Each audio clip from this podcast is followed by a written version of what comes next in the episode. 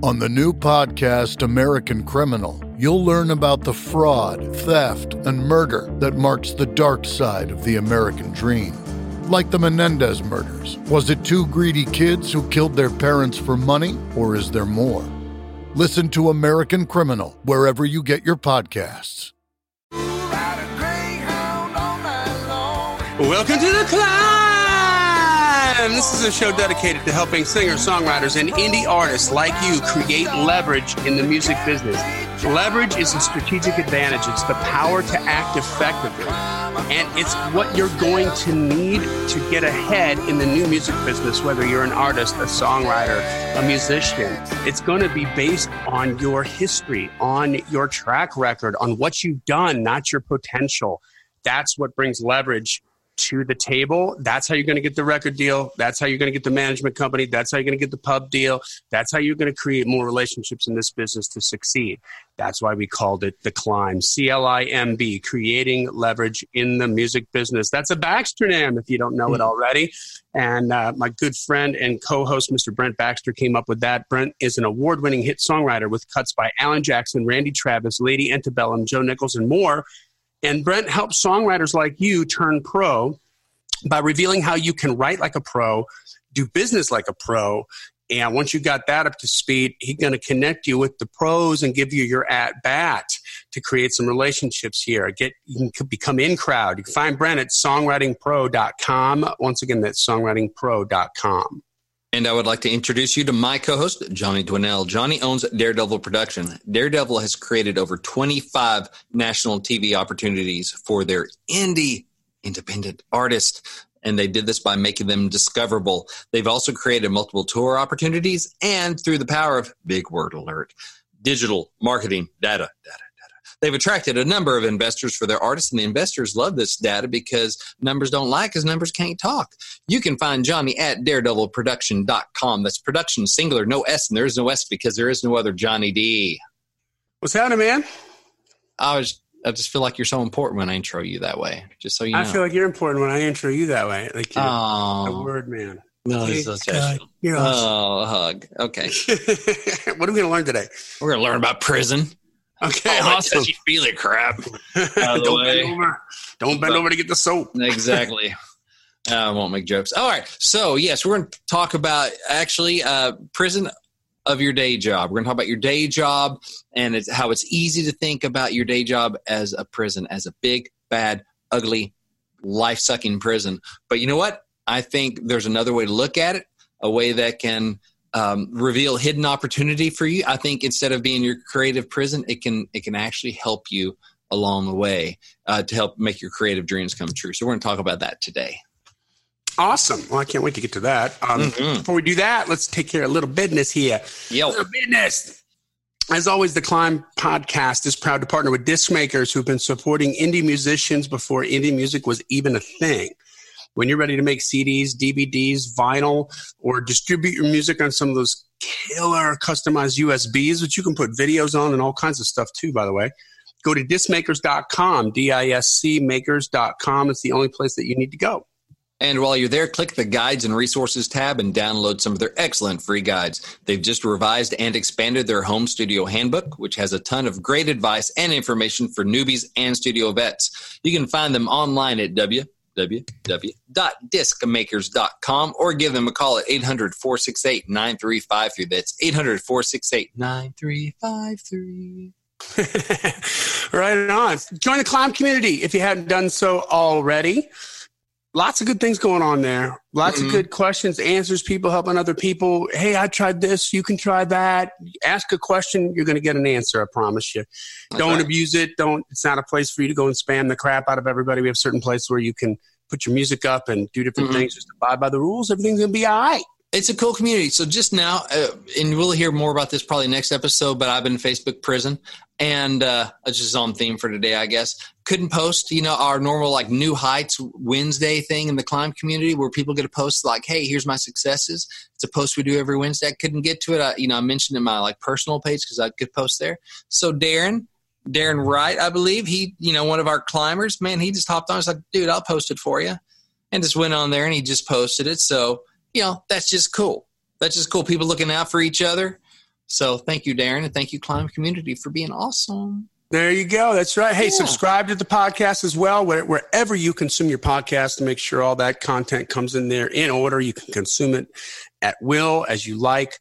Take 30 seconds, leave a five star rating and review. Let us know what you think. And finally, the best thing that you can do is share it. If there's an episode that touched you in a certain way, that reached out, that, that, uh, gave you the epiphany, that got you excited, whatever it is, share it, put it up on your social media tell somebody about it. Let them know, hey, this is a really killer podcast. There's lots of good stuff going on here. That's, that's why we're doing this. Just trying to help people. You can help us, help you, help us help them. Tell somebody, right? There we go. Yep. So talk to me about prison. Papa. Well, I shot a man in Reno just, just to watch him. Just to watch him die. I was making all that noise. All right. So eh, listen, if you have the dream of being a full time songwriter, singer, songwriter, singer, or other type of creative, it's easy to think of your day job as a prison. Like you feel chained to your desk or the sales floor or the job site all day long. Literally, I've, I've been in a cubicle like tethered from my headset phone to my desk. So fairly literally chained to my desk. Yeah, prairie dogging it up above the Just dividers and the yeah, the, in the cubicle uh, ant farm. Yeah, so the khaki ant farm. I'm sorry, the khaki ant farm. There you go. Yes, uh, you feel imprisoned by the eight to five because you aren't free to do what you love to do all day. Your commute feels more like a long walk in handcuffs and leg irons. You know, seeing your day job as a prison understandably breeds resentment and despair. I know because I've been there. I've had day jobs on multiple occasions. May end up doing it again. I don't know. We don't know what's going on. But that's that's how life is. And maybe you're out there right now in your day job. Maybe you're on the commute right now, and you're like, uh, I think I either want to turn this off or I need to turn this up. I've been there, dude. I'm Johnny. You've had straight gigs before, um, and so we get that it, it can be it can be painful. You can you can just tick you off going in. I've I've been there more recently than I would like. Just just yeah, mad. It's, you know, dark before you even get to work. You're like, Ugh. oh man. And I, I've heard Jon Acuff talk about being a Sunday afternoon jerk because he knows that Monday's coming.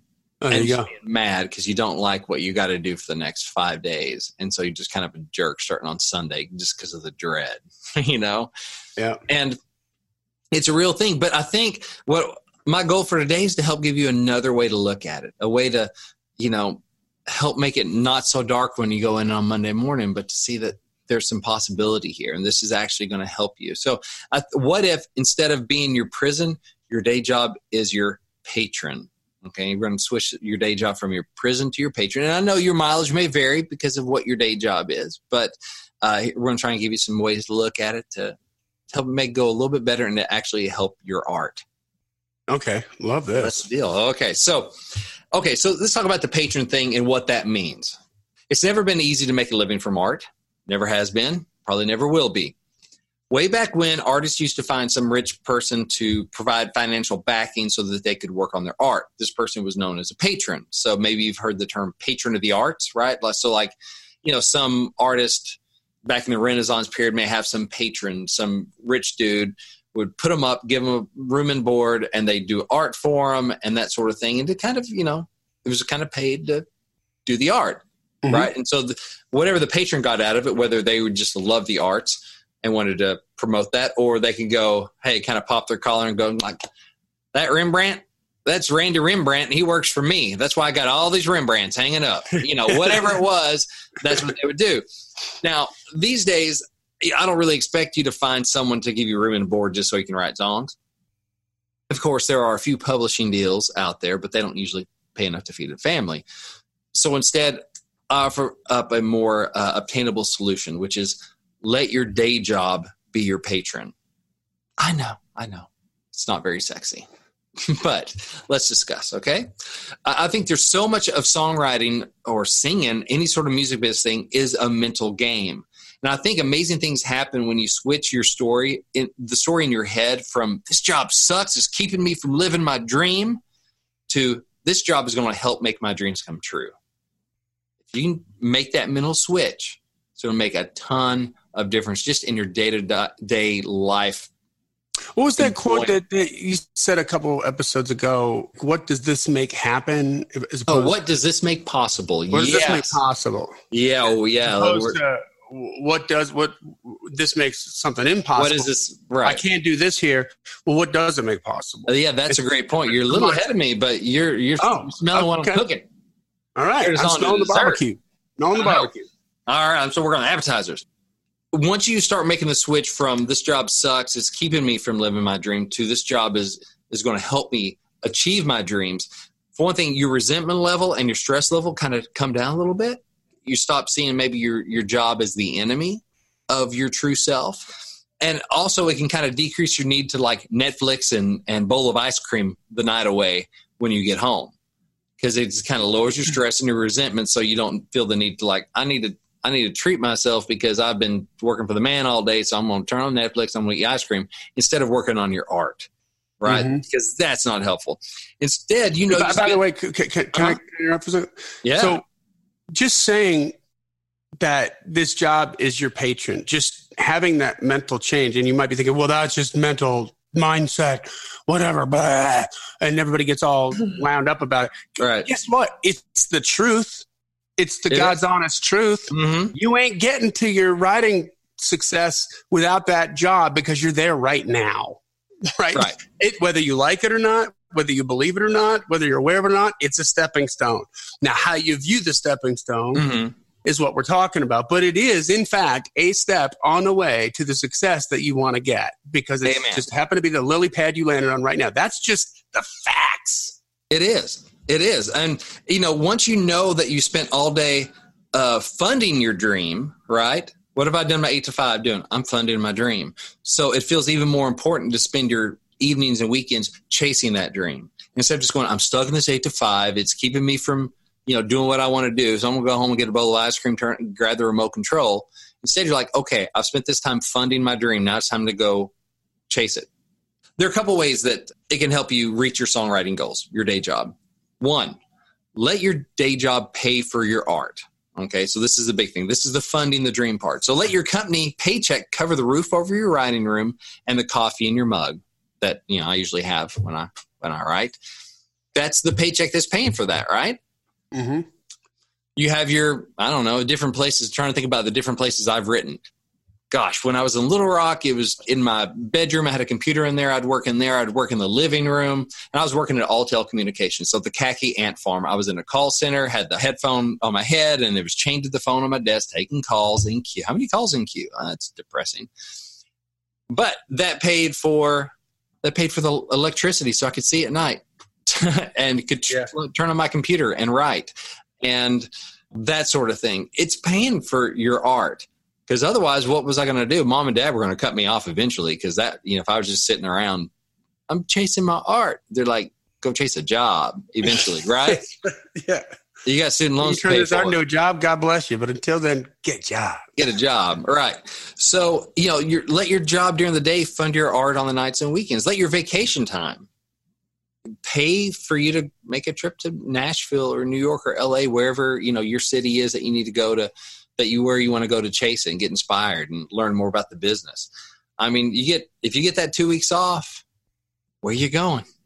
You know, Yeah. if you if you have the mindset of like, okay, this fifty weeks has been funding my my two week trip to Nashville. Again, it's like if this is funding my dream, then in your time off, it makes more sense to chase it, to do what you've been funding the whole time, right? Yeah. I And- finally got all my priorities in line. And I'm right I need to be. exactly exactly mr gary allan so yeah hey you get two weeks paid great and you've been saving up now you can make that trip. Or let a percentage of your salary cover workshops and conferences either online workshops and conferences or in-person on workshops and conferences while you build connections and learn the craft of songwriting. I mean you- you're not going to mind nearly as much rolling in on monday morning well as much anyway when you realize your boss is paying for your demos and he's not even asking for a share of your publishing Yeah, You know, you and, and when you're taking when you're taking action, and you're feeling, you know, what's like. Here's the deal: what's really pissing you off the most, if you're in this spot, is you feel like you're spinning your wheels. You feel Yeah. like you're not creating momentum on the thing that matters to you, and you're that just creating that momentum Mhm. is going to help you feel better about going to going to work because all of a sudden you figured out a way to make them exist coexist right Yeah. exist, exist together Yeah, and maybe you say I'm not going to spend so much of my income on these other kind of luxury items, but I'm going to devote a portion of it to funding my art. Right? And go, oh, yeah. I'm already getting paid to do my art now. I just got to maybe stop spending so much on cable and spending so much on eating out and some of these other things that are eating up all that stuff. And you're like, man, I can't even, I can't go do these things. Well, no, you're getting paid. So, I mean, I understand some jobs you, you just barely getting by for the minimum. I understand that. I mean, we're all in different positions, but so many of us have so much kind of fat that we but well uh, almost everybody does listen that's yeah. just a fact of money how much money you spend on fat is completely relative to how much money you make but there's the percentage is almost always the same yeah whether you're making 10,000 bucks a year or a million dollars a year i mean i straight up i have straight up done uh tried to do couldn't do it tried to do a loan for a dude with a and i kid you not a hundred million dollar tax return. $100 million, owned 34 companies, 34 different tax returns, plus his private tax return, A $100 million. Slam dunk, right? No. First of all, why does he need a loan? Dude's living paycheck to paycheck. That's why. Paycheck uh, to paycheck. It ain't the income, it's, it's just, You know, you don't need the spinners. You don't need the watch. You don't need the killer whip. you don't need the, man, just like put the money aside for what's important to get your priorities in line. Listen to Gary Allan, man, knows what he's talking about. That's right. This song is brought to you by an like 20 year old Gary Allan song. Um, so song. I, it is a good one. So it's called Right Where I Need to Be. So, yep. um, but that's the thing though. It's like, oh, my, if a publisher pays for your demos, like we all like, like, ooh, like publisher wants to pay for my demos. Well, guess what? They're going to want ownership in that. At mm-hmm. least a co-pub, if not all the ownership. But when your boss is paying for it, they do not ask for your publishing.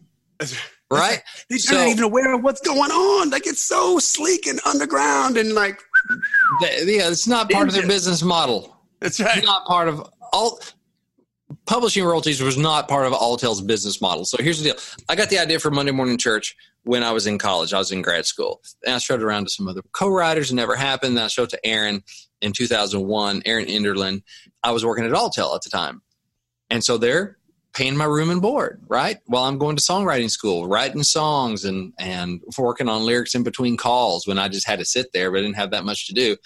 I was working on lyrics, reaching out to co-writers and working on other songs on the clock or off, right? So sometimes your jobs have some of that downtime where you can do that.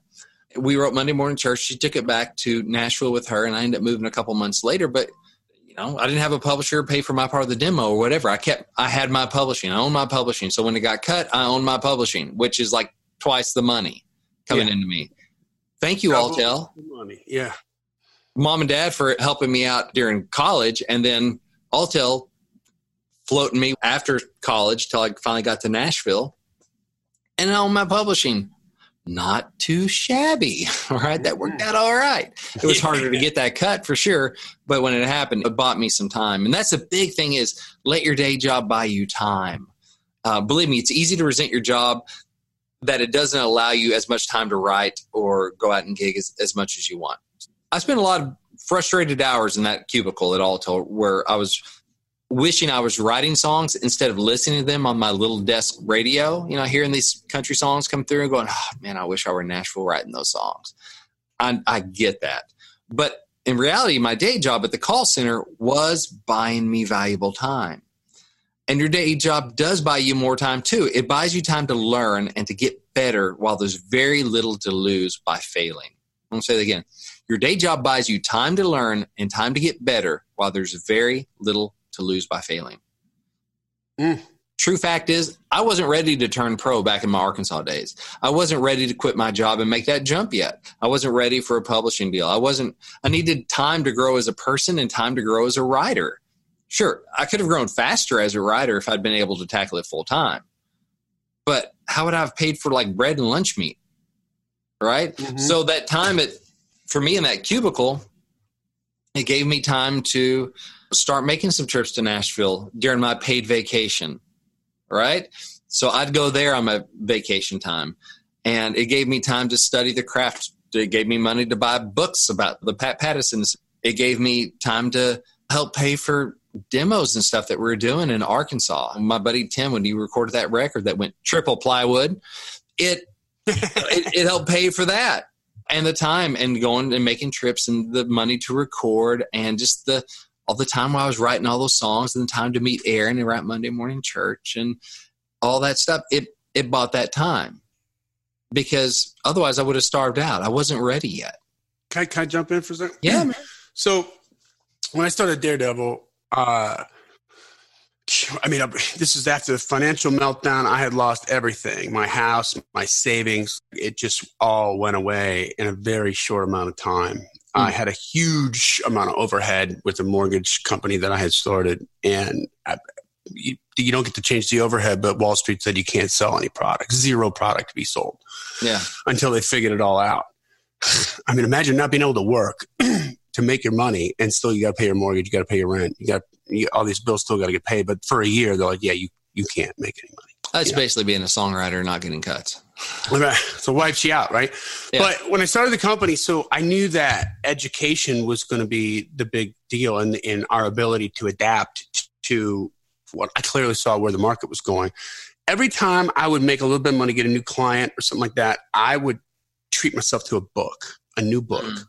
And if it was like, if I did really good, maybe two books. Like, this is a $20 investment for two yeah. books, right? A $10 investment for one book. I get a used book. I didn't care what it looked like. I just wanted access to the information. Yeah. And here's the thing for a very very small amount of money every i've read most of them i still i still have a backlog of books to read don't get me wrong but most of them I have read, and you've heard me talk incessantly about so many of these different books on this mm-hmm. podcast. But man, like the energy, it's energizing. It's like a little mm-hmm. battery. You get that book yeah. and you read it, and you're like, oh man, yeah, okay. And you start to get clear, and you start to feel like you're doing something man, that is a great, inexpensive way to still allow you to save money, get to Nashville, do mm-hmm. some writing, cut some demos, do what you need to do, and still become a better student of the game and a better at your craft by just getting that book and getting a different perspective on it. Sometimes you're reading something that you kind of already know that you've already been told, but you haven't connected the dots yet in your head. You have the mm-hmm. information, but it hasn't been connected yet.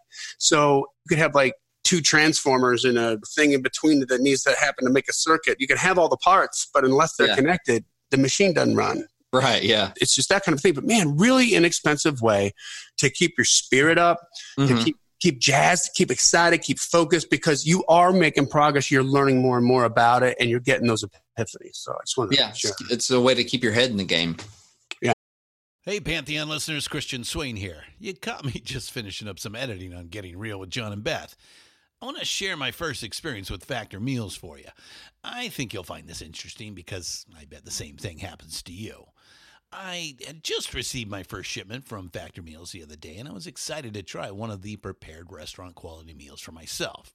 Anyway, I was working away and noticed it was very late and it was my night to make dinner.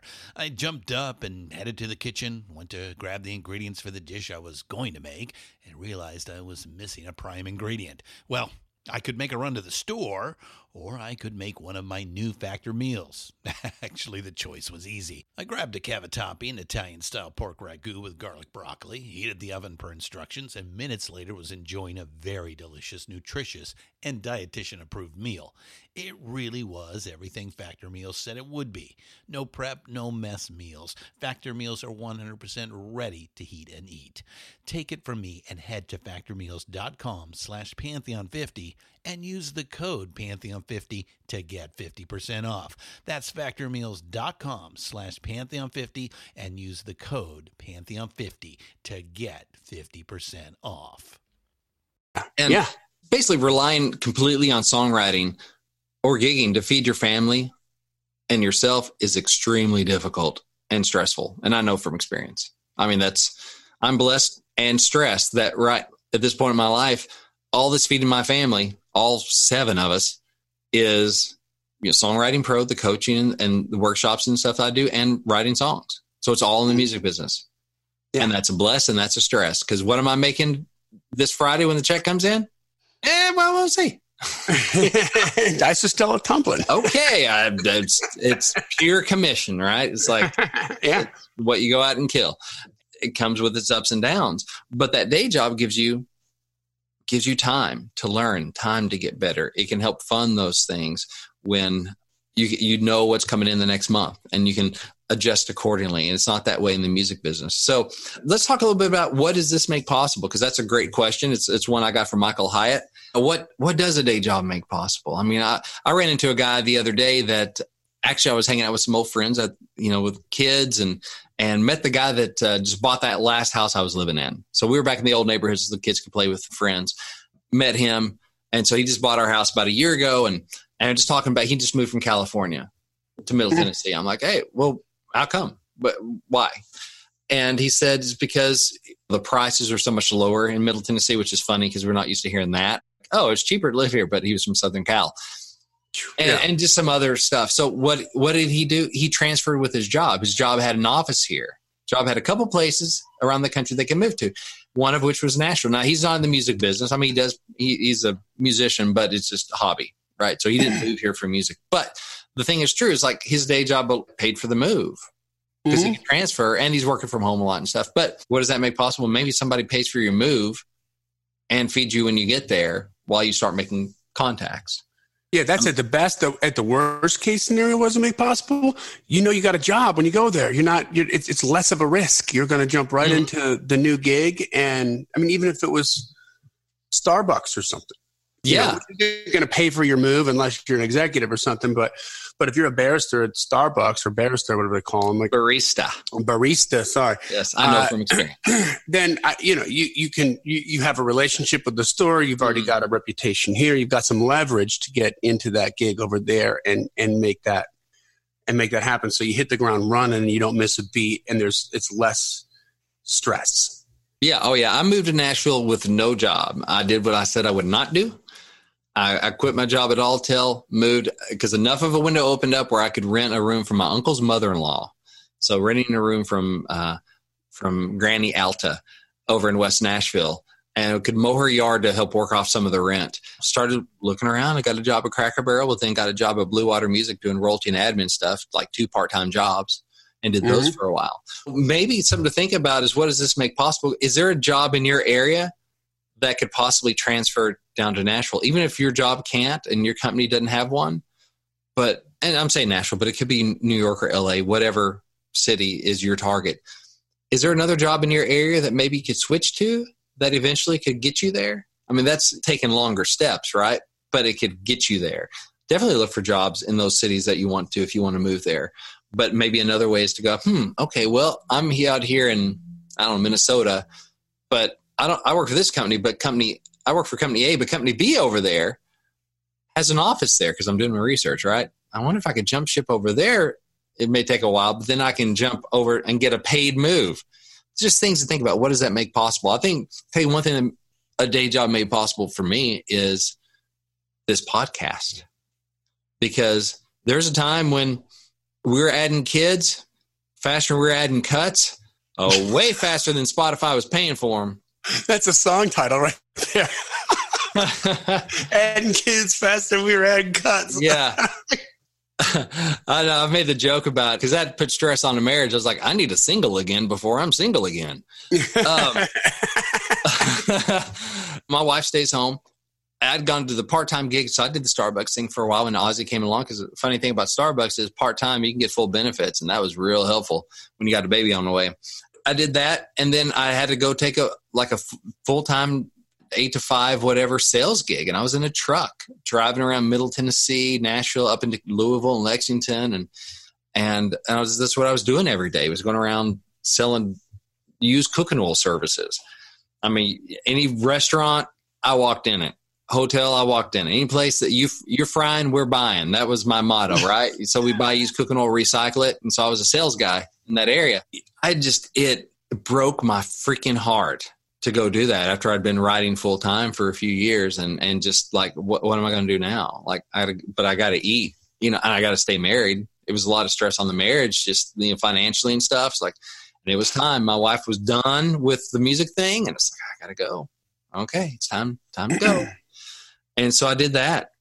It, it was a, it was also a God thing because that put me in the truck all day. Thank goodness I had no one looking over my shoulder where I could listen to music, you know, stay current with the radio. But then I, I discovered podcasting, mm-hmm. and with a company paid iPhone, which I couldn't afford on my own. I still had like an old phone.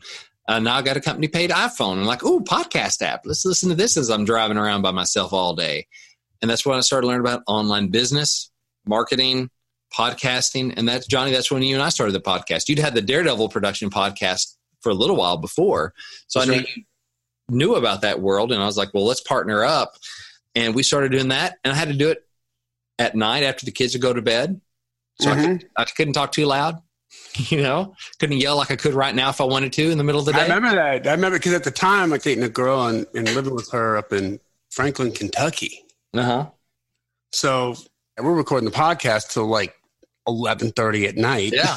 Trying and then I got to go drive forty five minutes to get home. yeah. Those are some long nights. Yeah, yeah, and they were for me too in early mornings, and I had to.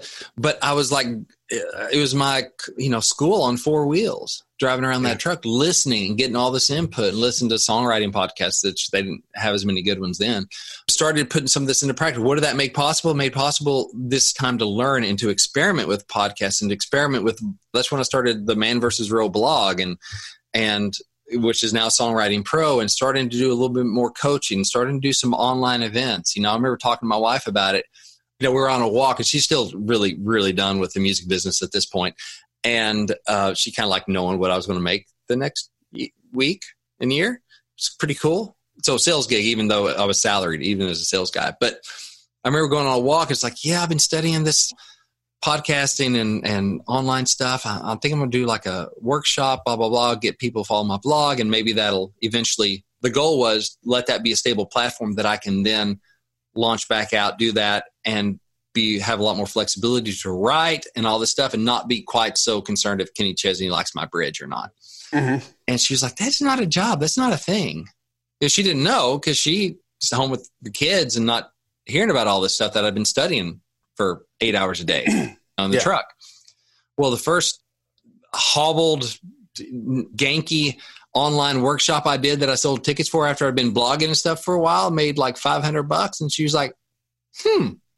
I was like, yeah, mm-hmm. that's not what I'm making a week, but I'm, that's not too far off from what I'm making. Right. That's a step in the right direction. A step in the right direction. Not that mm-hmm. I can do mm-hmm. that, you know, every week or whatever, but it start it, that time and that job gave me time to start growing an audience to start learning how to podcast and start learning these different things and getting coaching clients. And, you know, a while back, quit that job.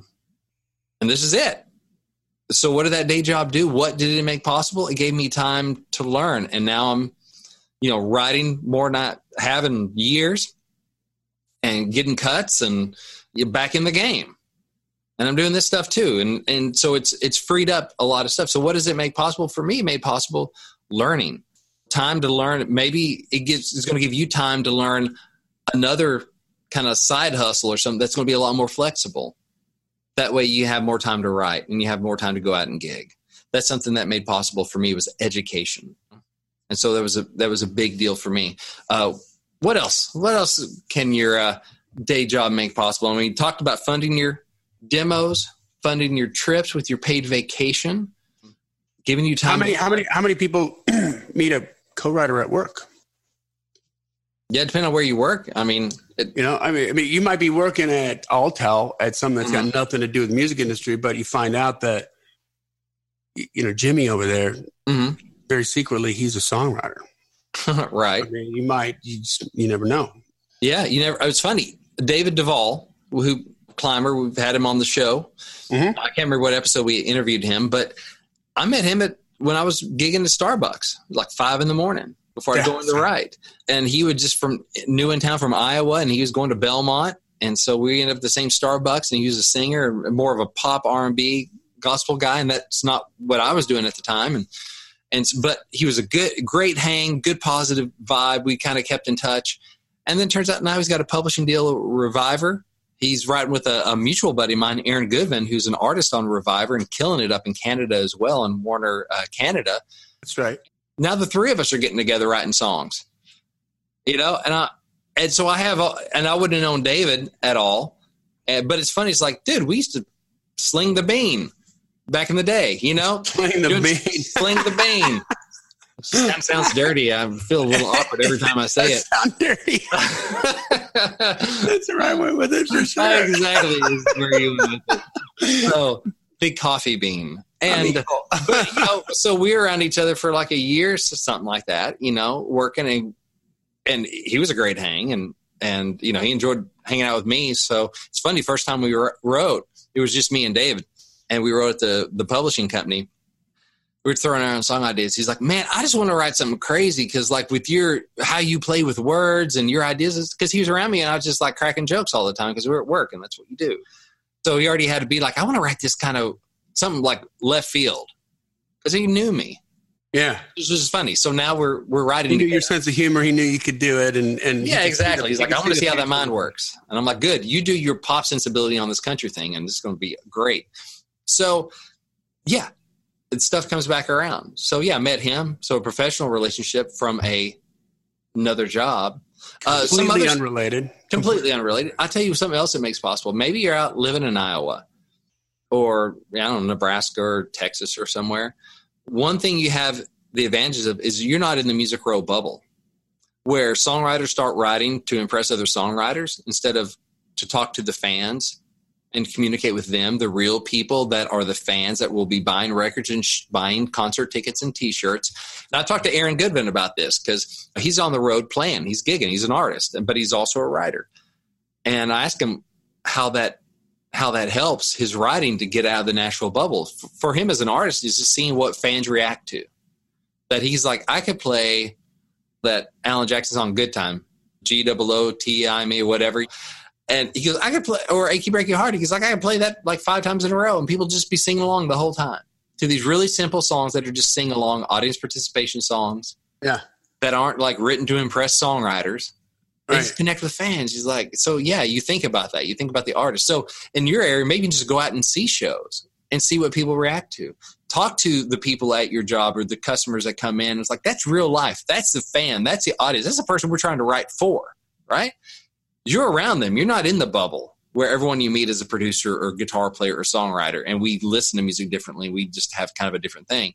You get to talk to people that you want to talk to as a writer you have insight into their, their lives. You're among the audience. Well, by the way, I, it dawned on me that what you're talking about, if you think your job, this is how this podcast started, this, this episode started, you think your job is a prison. But man, there's a lot of people out there that are living the dichotomy. Like they mm work a job they can't stand. Yeah. To get for five days a week and 40 hours of their life, five days a week. It feels like it's down the drain. Yeah. So they can have two two days. Yeah. The weekend. Mm. That, knowing that, talk about a common subject matter. Mm-hmm.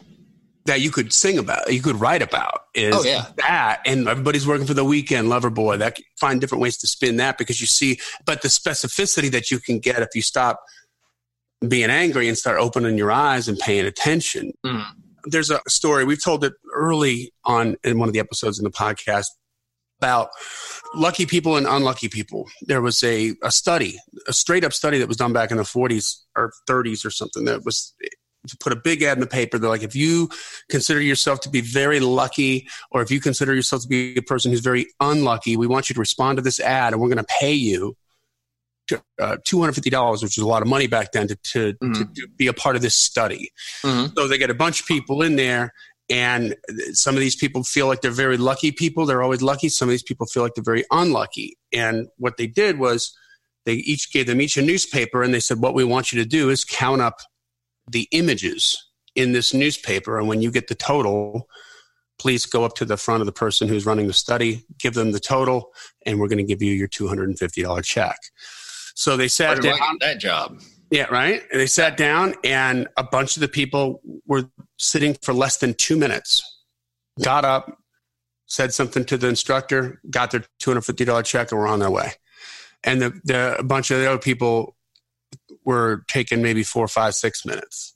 Mm-hmm. What happened was the people who feel like they're very lucky are just a little more open and a little more aware of their surroundings because when they opened up the newspaper on the right hand side, it was like it wasn't a full page ad, but it was like a quarter page ad in black and white letters that said, This newspaper has 29 images in it.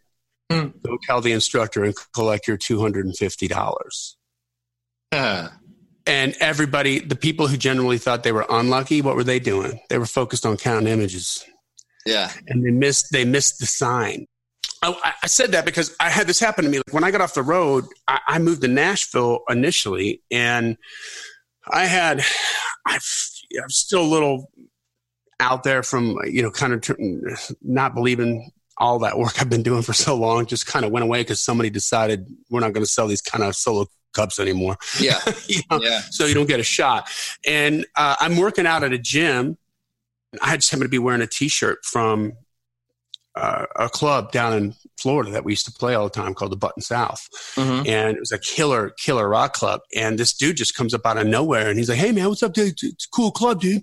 And I still had, I'll, get, I'll tell you, I had a bad habit of sort of not connecting with people yeah. because you just meet so many people like every single night when you're doing it and they all want to like be your best friend or whatever and you right. just kind of figure out ways to be very cordial and very polite but you don't remember anybody you know right, yeah. this guy was like uh, let's get to do we should write i write songs we should write I was like, yeah, man, it'd be great. Yeah, okay, listen, I'm going on vacation, and and uh, which I was. I was going to leave and go on vacation, and I don't know why, but I gave him my real phone number.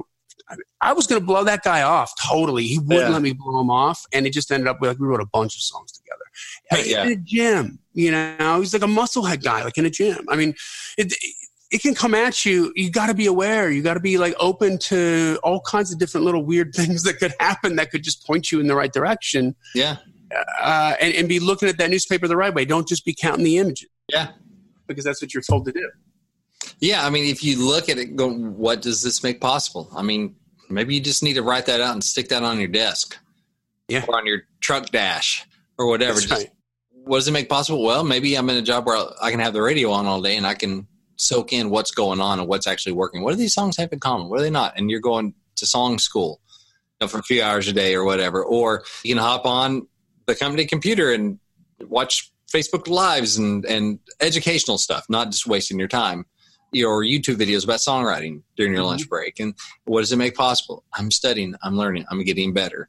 And I think just asking yourself that question is going to make a big difference in your, not only in your songwriting, but also just in your general happiness, which makes a big difference in just in your life. Yeah.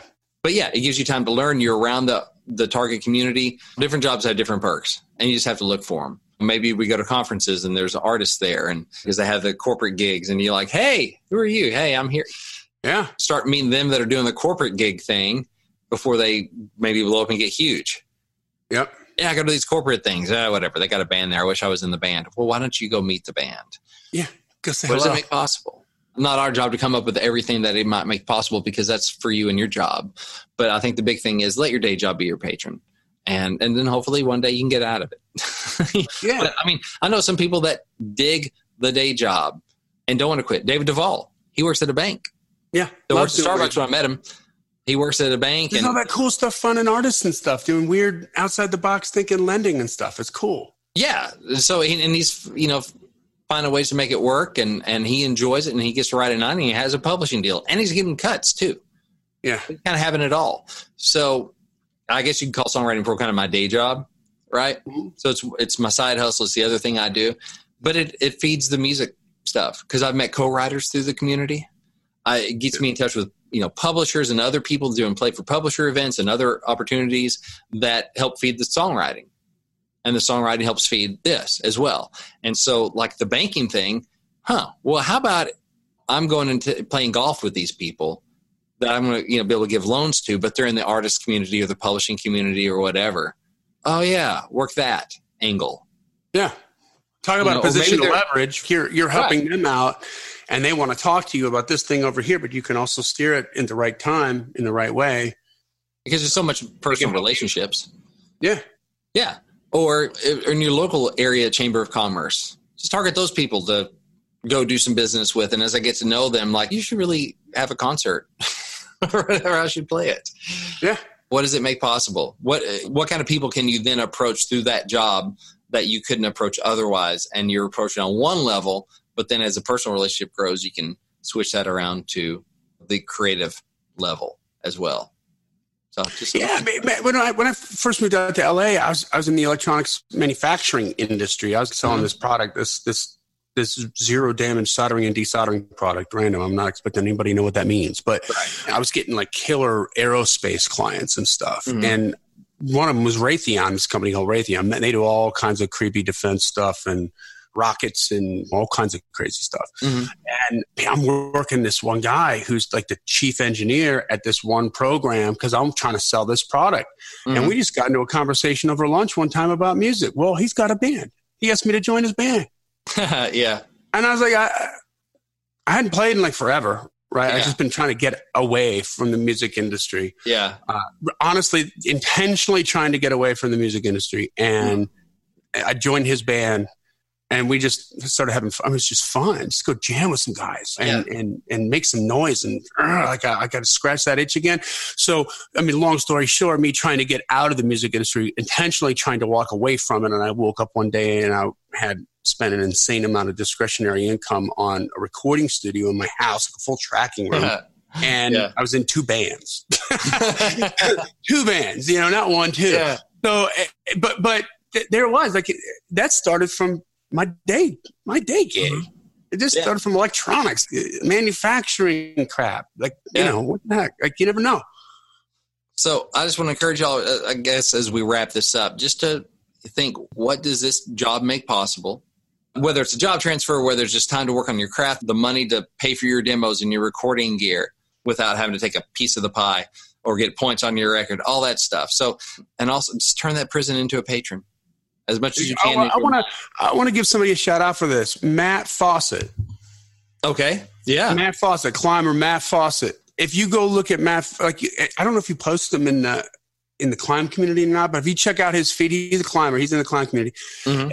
He has a boatload of cover videos that he does to try to expand his brand mm-hmm. from the front seat or the back seat of a car. And he's yeah. doing those videos during his lunch break at work. Uh, I mean, talk about turning it into your patron. I got some, I got some work to do. Like he gonna yeah. sit and commiserate with everybody there. He's over here in the back of the car singing songs into a freaking iPhone and mm-hmm. posting that crap, man. That's what I'm talking about. That's just taking a bull by the horns. I love that. That is, and and that's going to give his videos something different, something unique. Yeah, it's your it's your lunch break. I don't know, song Foggy Mountain Breakdown or whatever. that's right. It's it's part of a thing. Right? Our limitations create our style. Sometimes that's why I'm a lyricist because my limitation is you know singing and playing that kind of stuff. That helps define my style. So if that's what you got in the back room or off whatever it is, that's kind of cool too. That's so, right.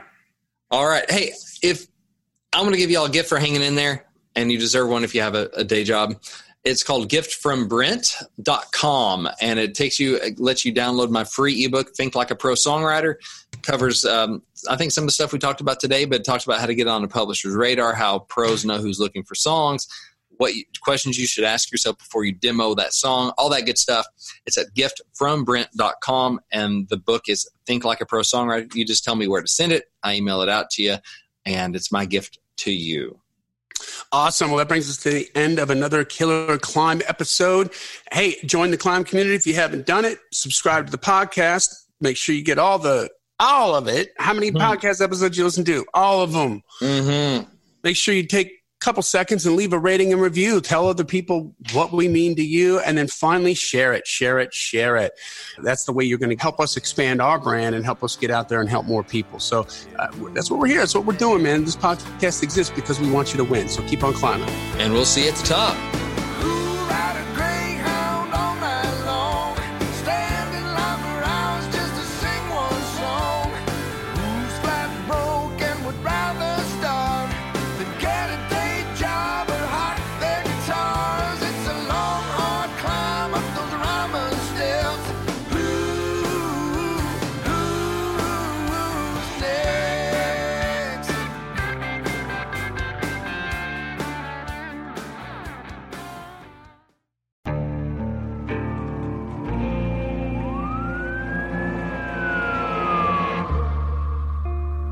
What would you do to achieve the American dream? The big house, the happy family, the money. 911, what's your emergency? Would you put in the hours? Would you take a big swing? What's the problem? What's the problem? Would you lie? Would you cheat? Would they shop? Would they shot? Would you kill? Yes. My mom is dead. My mom is right there. From Airship, the studio behind American Scandal, comes a new true crime history podcast. I'm Jeremy Schwartz, and I'll be taking you inside the minds of some of our most notorious felons and outlaws, exploring the dark side of the American dream. In my new show, American Criminal, you'll meet the picture perfect brothers who killed their parents, the thief who stole babies, the crypto king who siphoned off billions, and plenty more. From assassins and gangsters to killers and con artists. Whatever the case, whoever the criminal, you don't know the full story. Until now. Don't miss the debut season of American Criminal, The Menendez Brothers, beginning February 29th. Listen wherever you get your podcasts, or to get early ad free access to the entire season first, plus hundreds of other ad free history podcast episodes, subscribe at IntoHistory.com.